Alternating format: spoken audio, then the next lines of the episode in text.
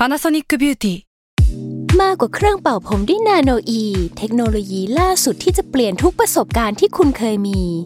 นาโนอีมอยส์เจอร์พลัสเพิ่มความชุ่มชื้นให้เส้นผมหลังใช้งานมากขึ้นถึง 18 เท่า พร้อมชะลอการเฟดของสีผมสำหรับคนชอบทำสีผม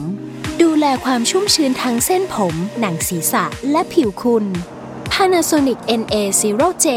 มีเทคโนโลยีนาโนอีที่ care only you s a l ม o n PODCAST มัน สด อร่อย ร่วมสร้างสรรค์โดย ภาพดี ทวีสุข นี่คือพอดแคสต์เจาะลึกเรื่องราวของโรคภัย ที่ใครๆก็อ่านไม่เคยรู้กับ โรคภัยใครรู้ สวัสดีครับพบกับรายการโรคภัยใครรู้ครับ เช่นเคยกับผมเอกพรศรีสุขทวีรัตน์ แล้วก็พี่หมอเล็กครับ ผู้ช่วยศาสตราจารย์ดรนายแพทย์กิติพงศ์สุนทราภา อาจารย์ภาควิชาเภสัชวิทยาคณะแพทยศาสตร์ ศิริราชพยาบาลมหาวิทยาลัยมหิดลนะครับ สวัสดีครับพี่หมอเล็กครับ สวัสดีคุณเอกและคุณผู้ฟังทุกๆท่านนะครับ ครับผมวันนี้ครับเราจะมาพูดคุยไม่ใช่เรื่องของโรคภัยแล้วอืมแต่จะเป็นวิธีการรักษาใช่ครับที่บางทีเวลาเราไปโรงพยาบาลเนี่ย เราจะเห็นป้ายบอกอยู่เสมอนะอืมรังสี วิทยาเอ๊ะเขาเขาเขียนว่าอะไรนะในโรงพยาบาลอืมหลายแบบรังสีอ่าวิทยารังแผสีนกรังสีอะไรอย่างแผเงี้นยกนิวเคลียร์อ่าแผนกอะไรเราก็จะเห็นแล้วว่าเออไอ้คำว่าแผนกนิวเคลียร์ผมฟังแล้วผมตกใจทุกทีว่าอะไรวะวิจัยอะไรกันอืมทำอะไรกันอะไรอย่างนี้นะครับในฐานะคนที่ไม่รู้ แต่ว่าถ้าเกิดนะพูดถึงรังสีรักษาเนี่ยเออเราก็จะรู้ถึงอ่าเรื่องเกี่ยวกับการเอารังสีมาช่วยในการวินิจฉัยในการจัดการรักษาโรคนะครับครับซึ่งเดี๋ยววันนี้เราจะมาทำความรู้จัก จะเห็นว่าเวลาเราใช้รังสีมาช่วยเนี่ยมันก็อาจจะต้องมีข้อควรที่ห้ามกระทำบางอย่างอืมนะครับ ซึ่งวันนี้เราก็เชิญผู้เชี่ยวชาญครับมาเป็นวิทยากรมาพูดคุยกับเรานะครับ ตอนนี้ครับก็อยู่กับคุณหมอวินนะครับ รองศาสตราจารย์นายแพทย์พิทยาด่านกุลชัย หัวหน้าสาขารังสีรักษา ภาควิชารังสีวิทยาคณะแพทยศาสตร์ศิริราชพยาบาล มหาวิทยาลัยมหิดลนะครับ สวัสดีครับหมอวินครับ สวัสดีครับคุณเอกครับ สวัสดีครับหมอเล็กครับ ขอเคลียร์หน่อยครับ ที่ป้ายตามโรงพยาบาลหรือบางทีตามสถานศึกษาอะไรอะไรแผนกนิวเคลียร์อะไรเงี้ย อันนี้มันเกี่ยวอะไรกับรังสีด้วยเหรอฮะครับคือต้องเริ่มก่อนว่ารังสีเนี่ยจริง ๆ แยกออกไปเป็น 3 สาขาหลักครับหนึ่งก็คือสาขารังสีวินิจฉัย ซึ่งอันเนี้ยส่วนใหญ่แล้วคนส่วนใหญ่ก็น่าจะรู้จักกันดีอยู่แล้วก็คือพวกการเอ็กซเรย์เอ็กซเรย์ปอดนะครับ หรือว่าทำ CT สแกนหรือว่าทำ MRI อย่างเงี้ยครับ อันนี้คือของรังสีวินิจฉัยนะครับ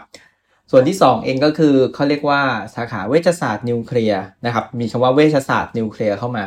นะครับเอ่ออันเนี้ยครับก็อาจจะฟังดูน่ากลัวอย่างที่คุณเอกพูดแต่ว่า จริงๆก็คือเราใช้พวกของสารกัมมันตภาพรังสีครับมาใช้ทั้งในการวินิจฉัยแล้วก็ในการรักษานะครับหลักๆที่คนจะรู้จักกันเยอะหน่อยก็อาจจะเป็นเรื่องของการสแกนกระดูก หรือว่าการกินออไอโอดีนนะครับ วกเนี้ยครับ ที่จะไว้รักษาเรื่องของไทรอยด์ฮะครับ อันนี้คือเวชศาสตร์นิวเคลียร์ส่วนที่3นะครับก็คือส่วนของผมเองก็คือจะเป็นรังสีรักษานะครับ ก็จะเป็นการใช้แปลตรงตัวเลยครับตามภาษาไทยเลยฮะก็คือใช้รังสีมาใช้ในการรักษานะครับ ก็คือใช้ในการรักษาอย่างเดียว โดยที่ 90%ของคนไข้ที่ใช้รังสีมารักษาเนี่ยก็จะเป็นคนไข้มะเร็งฮะอีก 10%ก็จะเป็นกลุ่มของเนื้องอกทั่วไปนะครับครับ เอ๊ะไอ้ที่เราเรียกว่าฉายแสงฉายแสงนี่คืออันนี้ใช่ไหมฮะใช่ครับใช่ครับเอ๊ะอันนี้ผมถามหน่อยฮะคือพอพูดถึงคำว่ารังสีเนี่ย มันก็จะตามมาอัตโนมัติว่ามาจากคำว่ากัมมันตภาพรังสีอืมซึ่งตรงนั้นเนี่ยมันอันตรายแน่นอน อย่างที่เราเคยรับทราบกันมาไอ้ตรงนี้เนี่ยมันต่างกันยังไงฮะ ด้วยชนิดของมัน หรือว่าอ่าความเข้มข้นอืมหรืออะไรต่างๆเนี่ยไอ้กัมมันตภาพรังสีที่อันตรายกับรังสีที่เอาไว้ใช้รักษาเนี่ย เออข้อแตกต่างของมันคืออะไรฮะคือจากเดิมครับจริง ๆ ก็คือเริ่มแรกเลย ถ้าเกิดว่าทุกคนจำกันได้คือมาดามคิวรีใช่ไหมฮะก็คือจะเป็นคนที่คิดค้นคือเอารังสีเนี่ยมามาใช้ในการตรวจรักษาใช้ในการเอ่อวินิจฉัยอะไรเงี้ยทั้งหลายนะครับ ก็คือเดิมเนี่ยทางรังสีเราจะใช้ส่วนของกำสารตัวสารกัมมันตภาพรังสี ซึ่งตัวพวกนี้ก็คือจะปล่อยตัวรังสีออกมา ซึ่งความเข้มข้นเนี่ยมันก็ขึ้นอยู่กับสารกัมมันตภาพรังสีของแต่ละชนิด นะครับแต่ว่าจริงๆ ยุคปัจจุบันเนี่ยในแง่ของทั้งรังสีวินิจฉัย แล้วก็รังสีรักษาเองเนี่ยยุคปัจจุบันเนี่ยจะเป็นการใช้รังสีที่เป็นตัวรังสี X นะครับที่ใช้คำว่าที่เราพูดกันว่าเอ็กซเรย์เอ็กซเรย์ทั้งหลายเหล่านี้ครับคือจะเป็นการใช้รังสี X แทนการใช้ตัวของสารกัมมันตภาพรังสีตัวแหล่งกำเนิดนะครับ พูดถึงอย่างนี้ดีกว่า แหล่งกำเนิดของของตัวรังสีที่เกิดขึ้นเนี่ยอาจจะเกิดได้ทั้งจากสารกัมมันตภาพรังสี หรือ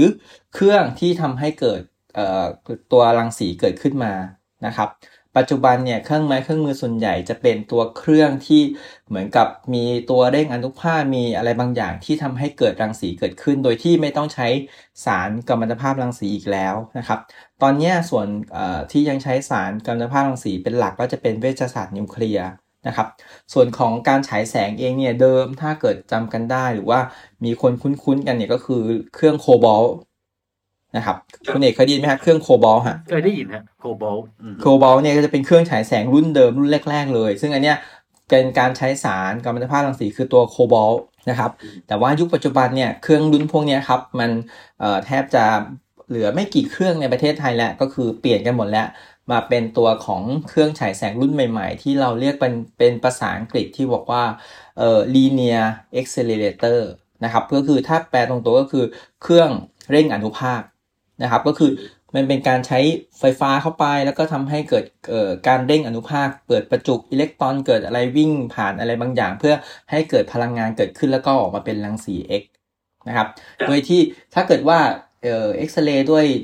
เอ็กซเรย์ปอดอะไรธรรมดาปริมาณรังสีก็จะระดับน้อยๆนะครับ ก็ส่วนใหญ่แล้วก็จะเป็นแค่ kilovoltage แต่ว่าพอเป็นเครื่องฉายแสงที่เป็นการฉายแสงของคนไข้มะเร็งเนี่ย อันเนี้ยเราจะเป็นระดับพลังงานเป็นแบบ megavoltage นะครับ พลังงานมันจะสูงกว่ากันเยอะ คือตอนนี้เนี่ยอยากเอาเอาในในแง่มุมของการรักษากันแล้วกันนะฮะรังสีรักษาเนี่ยคือ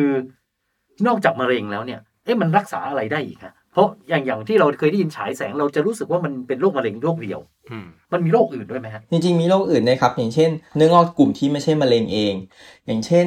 เอ่อพวก รอยโรคที่เป็นเนื้องอกในสมอง ถ้าเป็นภาษาอังกฤษเลยก็จะเป็นเรื่องของเอ่อเมนิงจิโอมาชาวานโนมาพวกนี้ครับคือเนื้องอกในสมองที่ไม่ใช่เป็นตัวของเนื้อมะเร็งตรงนี้ครับ ที่เราใช้รังสีในการรักษาได้เช่นเดียวกันนะครับ หรือแม้กระทั่งเอ่ออันนี้ครับตัวแผลเป็นนะฮะคีลอยอะฮะถ้าเกิดว่าเราไปฉีดตัวสเตียรอยเข้าไปแล้วมันก็ยังยุบไม่หมด หรือว่ามีอาการคันเจ็บมากขึ้น การรักษาอย่างหนึ่งก็คือการฉายแสงลงไปที่ตัวคีลอยนะครับ แต่ว่าอาจจะต้องมีการทำการผ่าตัดออกไปก่อนนิดนึง แล้วก็เย็บเย็บไม้แล้วก็เอามาฉายแสงนะครับ อันนี้ก็จะทำให้ไม่เกิดคีลอยเกิดขึ้นซ้ำที่เดิมตรงนั้น อันนี้ก็ได้เหมือนกัน อันนี้ก็เป็นหลักอีกอีกอันหนึ่งที่หลายคนบางทีก็ไม่รู้ว่าอะอันนี้คีลอยเนี่ยรักษาด้วยการฉายแสงได้นะครับครับเอ๊ะเท่าที่ฟังเนี่ยมันเหมือนกับว่า การใช้รังสีรักษา มันต้องการความแม่นยำควรนะ ไอ้แล้วอย่างเนี้ย ผมผมคือผมไม่เคย ไม่เคยรังสีรักษาส่วนตัวอยู่แล้วก็เลยไม่รู้ว่าไอ้ไอ้เครื่องไอ้เนี่ยมันเป็นลักษณะยังไงครับถ้ามันมันมั่นใจในความแม่นยำมันได้ร้อยเปอร์เซ็นต์ไหมเอ่อยุคปัจจุบันนะครับ เราต้องการความแม่นยำนี้ค่อนข้างสูงอย่างที่ผมบอกเมื่อกี้ว่า พอใช้รังสีในระดับโอ้พลังงานเป็นแบบ megavoltage เพราะฉะนั้นเนี่ยเอ่อ พลังงานหรือการเข้าไปทำลายล้างเซลล์เนี่ยมันจะค่อนข้างรุนแรง เพราะฉะนั้นเนี่ยถ้าเกิดเราได้ตำแหน่งที่แม่นยำตัวก้อนมะเร็งที่เรารู้ตำแหน่งได้ถูกต้อง ความถูกต้องตรงเนี้ยก็จะทำให้การใช้รังสีเนี่ยก็เกิดความปลอดภัย แล้วก็เจอผลเกิดผลดีกับคนไข้นะครับ เพราะฉะนั้นเนี่ยจากเดิมเนี่ยยุค 2 มิติที่เราฉายแสงกันด้วยเครื่องโคบอลต์อะไรธรรมดาเนี่ยครับยุคปัจจุบันก็จะเป็นตั้งแต่ 3 มิติขึ้นไป 3 มิติขึ้นไปเนี่ยตอนนี้ที่ เรารักษาคนไข้กันอยู่ทำยังไง ก็คือเป็นการเอาภาพที่ทำจากภาพเอ็กซเรย์คอมพิวเตอร์ครับ ตัว CT สแกนมากำหนดตำแหน่งในเครื่องคอมพิวเตอร์นะครับ ซึ่งมันจะมีการเราสามารถเดี๋ยวนี้ 3D ทั้งหลายนะครับ เราสามารถจะจำลองภาพให้เกิดขึ้นในคอมพิวเตอร์ได้ทำให้เราจะสามารถรู้ทิศทางว่า เฮ้ย ถ้าเกิดเราฉายรังสีไปด้วยมุมนี้ทิศทางแบบนี้กำหนดปริมาณรังสีปริมาณนี้ ก้อนมะเร็งจะได้รับปริมาณรังสีเท่าไหร่ อวัยวะข้างเคียงของตัวก้อนนี้ครับจะได้รับปริมาณรังสีเท่าไหร่ ตรงนี้ครับที่เราจำทำให้เราสามารถที่จะเเห็นภาพก่อนที่จะเริ่มทำการฉายแสง เสร็จแล้ววันที่ทำการฉายแสงเองก็จะมีการเช็คตำแหน่งของตัวคนไข้ไม่ใช่แค่ขีดเส้นที่ด้านนอกแล้วยุคต่อไปยุคตอนนี้แล้วก็ยุคต่อไปในอนาคต เราสามารถที่จะทำภาพถ่าย ระหว่างที่ทำการฉายแสงได้ หรือก่อนทำการฉายแสงได้ เพื่อเห็นว่า ก้อนนั้นๆนะครับ ยังอยู่ตำแหน่งเดิมไหมยังอยู่ในที่ที่เรายังโอเคไหมมีการยุบลงเพิ่มขึ้นแค่ไหน เพื่อมากำหนดปริมาณรังสีที่แตกต่างกันไปนะครับ ทั้งอนาคตเอ่อถัดไปเองพัฒนาถัดไปจาก 3 มิติก็จะเป็นรังสีปรับความเข้มนะครับ ก็จะทำให้เกิดปริมาณหรือว่ารูปร่างของรังสีเนี่ยโค้งเว้าตามรูปร่างของก้อนมะเร็งคนไข้ในแต่ละคนได้ดีมากขึ้นนะครับ เอ่อต่อมาอย่างที่ตอนนี้ที่ศิริราชเรามีเนี่ยเรามีเครื่องใหม่ล่าสุดที่เราเป็นเอ่อเครื่องแรกในในใน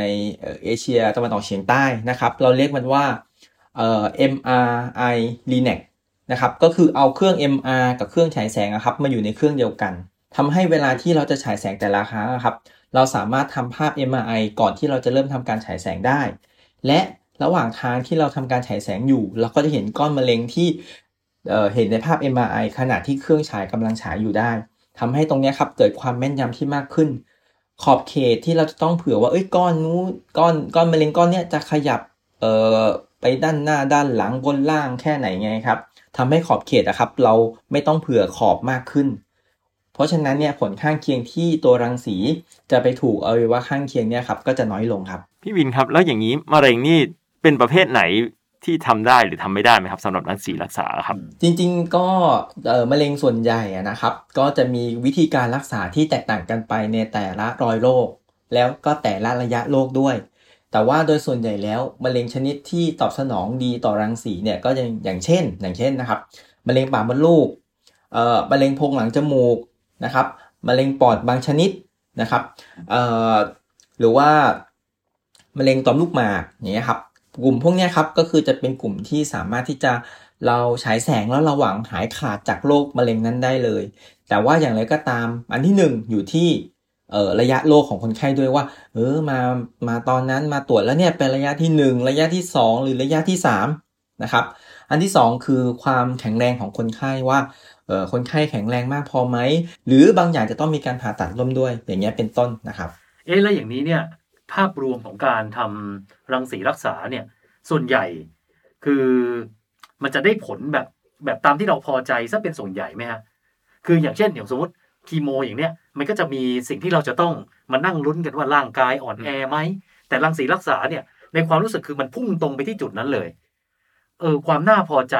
ประสิทธิภาพเนี่ยมันมันไว้ใจมันได้ขนาดไหนฮะเอ่อถ้าจริง ๆ ก็คืออยู่ที่รอยโรคจริงครับ คุณเอกจริงๆก็คืออย่างเช่น ถ้าเกิดว่ามะเร็งปากมดลูกระยะที่หนึ่งเนี่ยโอกาสหายครับก็จะ 95%ขึ้นไปได้เลย แต่ถ้าเกิดว่ามะเร็งปากมดลูกเหมือนกัน แต่มาหาหมอในช่วงของระยะที่ 4 หรือทำการรักษาในช่วงของระยะที่ 4 ที่มีการแพร่กระจายแล้ว อย่างเงี้ยครับโอกาสที่จะหวังหายขาดได้ก็อาจจะน้อยกว่า 50%ครับเพราะฉะนั้นเนี่ยมันอยู่ที่หลายๆปัจจัยตรงนี้นิดนึงนะครับแต่ถ้าเกิดมาเป็นระยะที่หนึ่งแต่ว่าโอ้คนไข้ไม่แข็งแรงเลย มีโรคร่วมเยอะ อันนี้ก็อาจจะต้องมาประเมินกันตอนนี้ทีว่า เราสามารถจะให้รังสีได้แค่ไหน ถ้าให้เท่านี้อย่างที่ผมบอกครับ เราจะสามารถจำลองทุกอย่างในคอมพิวเตอร์ได้เพราะฉะนั้นเราจะรู้ก่อนแล้วว่า ถ้าเกิดฉายรังสีไปในคนไข้คนนี้ ด้วยปริมาณรังสีแบบนี้ทิศทางแบบนี้ตัวก้อนมะเร็งจะได้รับรังสีเท่านี้เอาไว้ว่าข้างเคียงจะได้เท่านี้ เราต้องมาชั่งน้ำหนักแหละ คนเป็นหมอต้องชั่งน้ำหนักแล้วว่า เอ๊ะเราจะให้รังสีแบบเยอะไหมหรือเราเอาพอประมาณพอเอาแค่พอแบบ คนไข้ไม่มีอาการนะ เพราะว่าเอ่อเขาอาจจะมีโรคร่วมอื่นที่ทำให้เขาเสียชีวิตได้เร็วหรือว่าเอ่อสั้นกว่าของโรคมะเร็งอีกอย่างเงี้ยเป็นต้นครับ ก็คือก็ขึ้นอยู่กับระยะขึ้นอยู่กับประเภทอืมแล้วก็ตัวคนไข้อีกอืมคือถ้าทุกอย่างองค์ประกอบโอเคเนี่ยโอกาสหายก็สูงมากถูกไหมฮะถูกต้องครับใช่ครับ และตรงนี้เนี่ยมันมีข้อควรระวังไหมฮะว่าอ่าการที่จะมาอันนี้ผมขอพูดภาพรวมด้วยแล้วกันนะฮะไม่ว่าจะเป็นรังสีรักษาหรือว่า จะเอารังสีมาไว้วินิจฉัยเนี่ยเอ๊ะมันมีคนประเภทไหนไหมที่อุ้ยห้ามห้ามใช้รังสีเลย ห้ามยุ่งคุณห้ามเลยนะ หรือว่าห้ามใช้อุปกรณ์ไหนหรือมาในภาวะไหนที่อ่าไม่ควรอย่างยิ่งอะไรอย่างเนี้ยภาวะที่สำคัญที่สุดเลยครับ คือภาวะคนท้อง ไม่ว่าจะรังสีแบบไหนก็ตามนะครับ คือเอ่อผู้หญิงที่มีความเสี่ยงหรือพอรู้เอ๊ะเราอาจจะมีโอกาสที่จะตั้งครรภ์ การก่อนที่จะเข้าไปตรวจไม่ว่าจะเป็นการตรวจวินิจฉัยหรือการรักษา ตรงเนี้ยครับต้องแจ้งแพทย์ก่อนเลย เพราะว่าตัวของเด็กที่อยู่ในท้องเองอะครับ จะมีผลจากการที่ได้รับรังสี ซึ่งมากน้อยแตกต่างกัน ตรงเนี้ยต้องรู้ตั้งแต่ว่าเออท้องกี่เดือนแล้วเอ่อครับตำแหน่งที่เราจะตรวจจะจะวินิจฉัยเราจะรักษาครับอยู่ที่ตำแหน่งไหนเอ็กซเรย์ที่เราจะใช้เนี่ยพลังงานเท่าไหร่แล้วความปลอดภัยครับเอ่อเป็นยังไงบ้าง หลากหลายครั้งที่เราคนไข้อะไม่รู้ว่าตัวเองท้องแล้วมาเอ็กซเรย์ไปแล้วอย่างเงี้ยครับโอ้โหต้องมาย้อนข้อมูลกลับมานั่งคำนวณแล้วมาดูว่าเด็กจะปลอดภัยหรือไม่ปลอดภัยกันเลยทีเดียวครับ แล้วอย่างอย่างอย่างตัวหมอวินเองอย่างเงี้ยเคยไหมฮะ จะต้องรักษาฉายแสง และรู้ด้วยนะว่าท้องแต่จำเป็นต้องฉายแสง เออมีไหมเคยเคยอยู่ครับ คือส่วนใหญ่แล้วจะเป็นกลุ่มคนไข้ของมะเร็งปากมดลูก ก็คือตั้งครรภ์ไปสักระยะหนึ่งแล้วพอมา เออเกิดเหตุการณ์ว่ามีเลือดออกทางช่องคลอดอ้าวแย่แล้วก็ต้องมาตรวจภายในกระดูกอ้าวก็มาเจอว่าอ้าวเป็นมะเร็งปากมดลูกนี่ แต่ว่ามีเด็กอยู่ในท้อง ตรงนี้ครับเป็นจุดที่จะตัดสินใจยากมาก ๆ เพราะว่ามีหลายปัจจัยมีความละเอียดอ่อนที่ค่อนข้างเยอะ ปัจจัยที่หนึ่งเลยก็คือเอ่อท้องเนี่ยครับกี่เดือนแล้ว อยู่ในระยะที่เอ่อเพิ่งเริ่มต้น เอ๊ะ หรือว่าใกล้คลอดแล้ว อันที่สองคือ ตัวของมะเร็งเอง เป็นมะเร็งระยะไหน อันที่สามก็ต้องกลับไปคุยกับครอบครัวอีกครับว่าเออสามีว่ายังไง คุณพ่อคุณแม่ว่ายังไง ต้องร่วมกันตัดสินใจแบบหลากหลายฝ่ายมากๆครับ บางกรณีที่เคยรักษาการก็คืออะระยะโรคมะเร็งน้อย ท้องแก่แล้วอันนี้เราก็อาจจะรอคลอดได้ แล้วค่อยมารักษามะเร็ง อีกแบบหนึ่งโอ้มะเร็งดูจะเยอะเออท้องยังอ่อนนะ ถ้าทุกอย่างทุกคนโอเคหมดก็อาจจะต้องจำเป็นที่ต้องเข้าเขาเรียกว่าคณะกรรมการทำแท้งอะครับ แล้วก็ทำแท้งก่อนแล้วก็มารักษามะเร็งเอ่อปากมดลูกต่อ ก็คือเหมือนกับต้องรักษาชีวิตแม่อะไรอย่างนี้ไว้นะเอ๊ะมีภาวะไหนอีกไหมฮะที่ไม่ควรใช้รังสีวินิจฉัยหรือว่ารังสีรักษา คือส่วนใหญ่แล้วถ้าตัวส่วนของวินิจฉัยเนี่ยพลังงานของรังสีที่ผมบอกตอนต้นนะครับ มันเป็นแบบระดับกิโลโวลต์เตจซึ่งมันน้อยมาก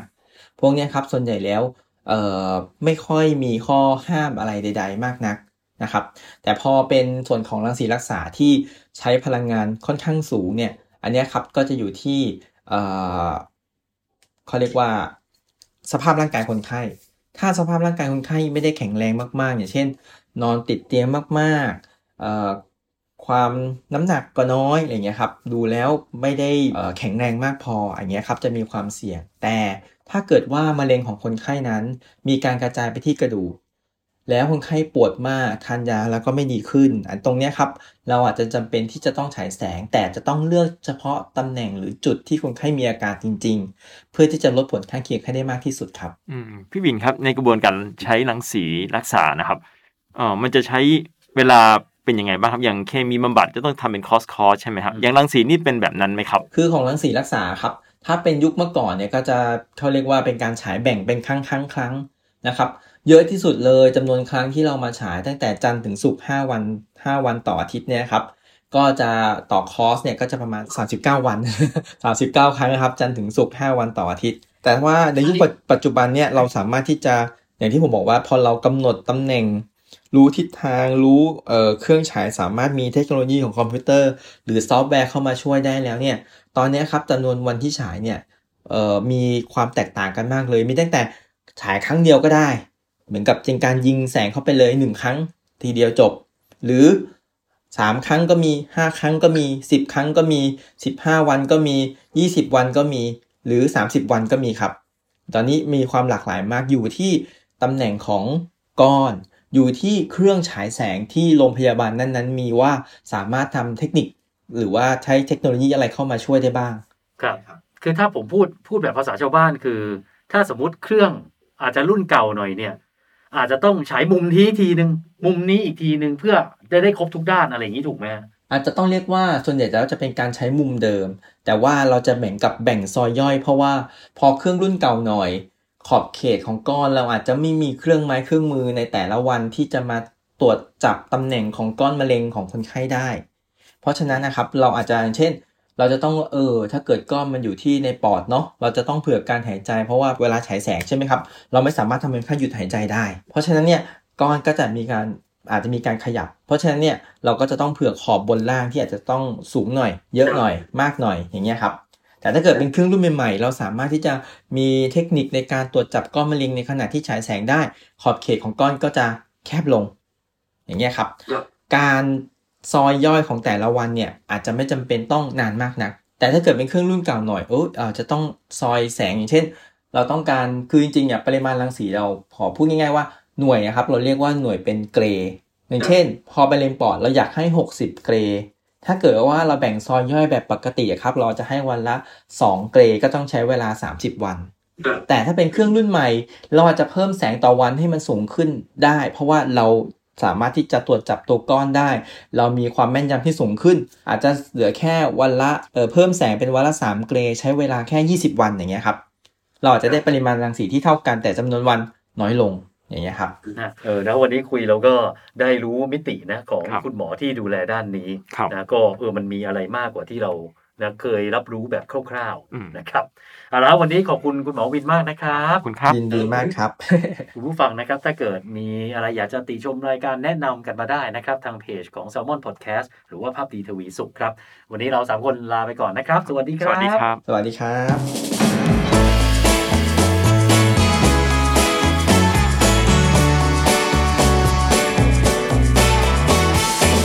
โรคภัยโรคใครภัยรู้ใครรู้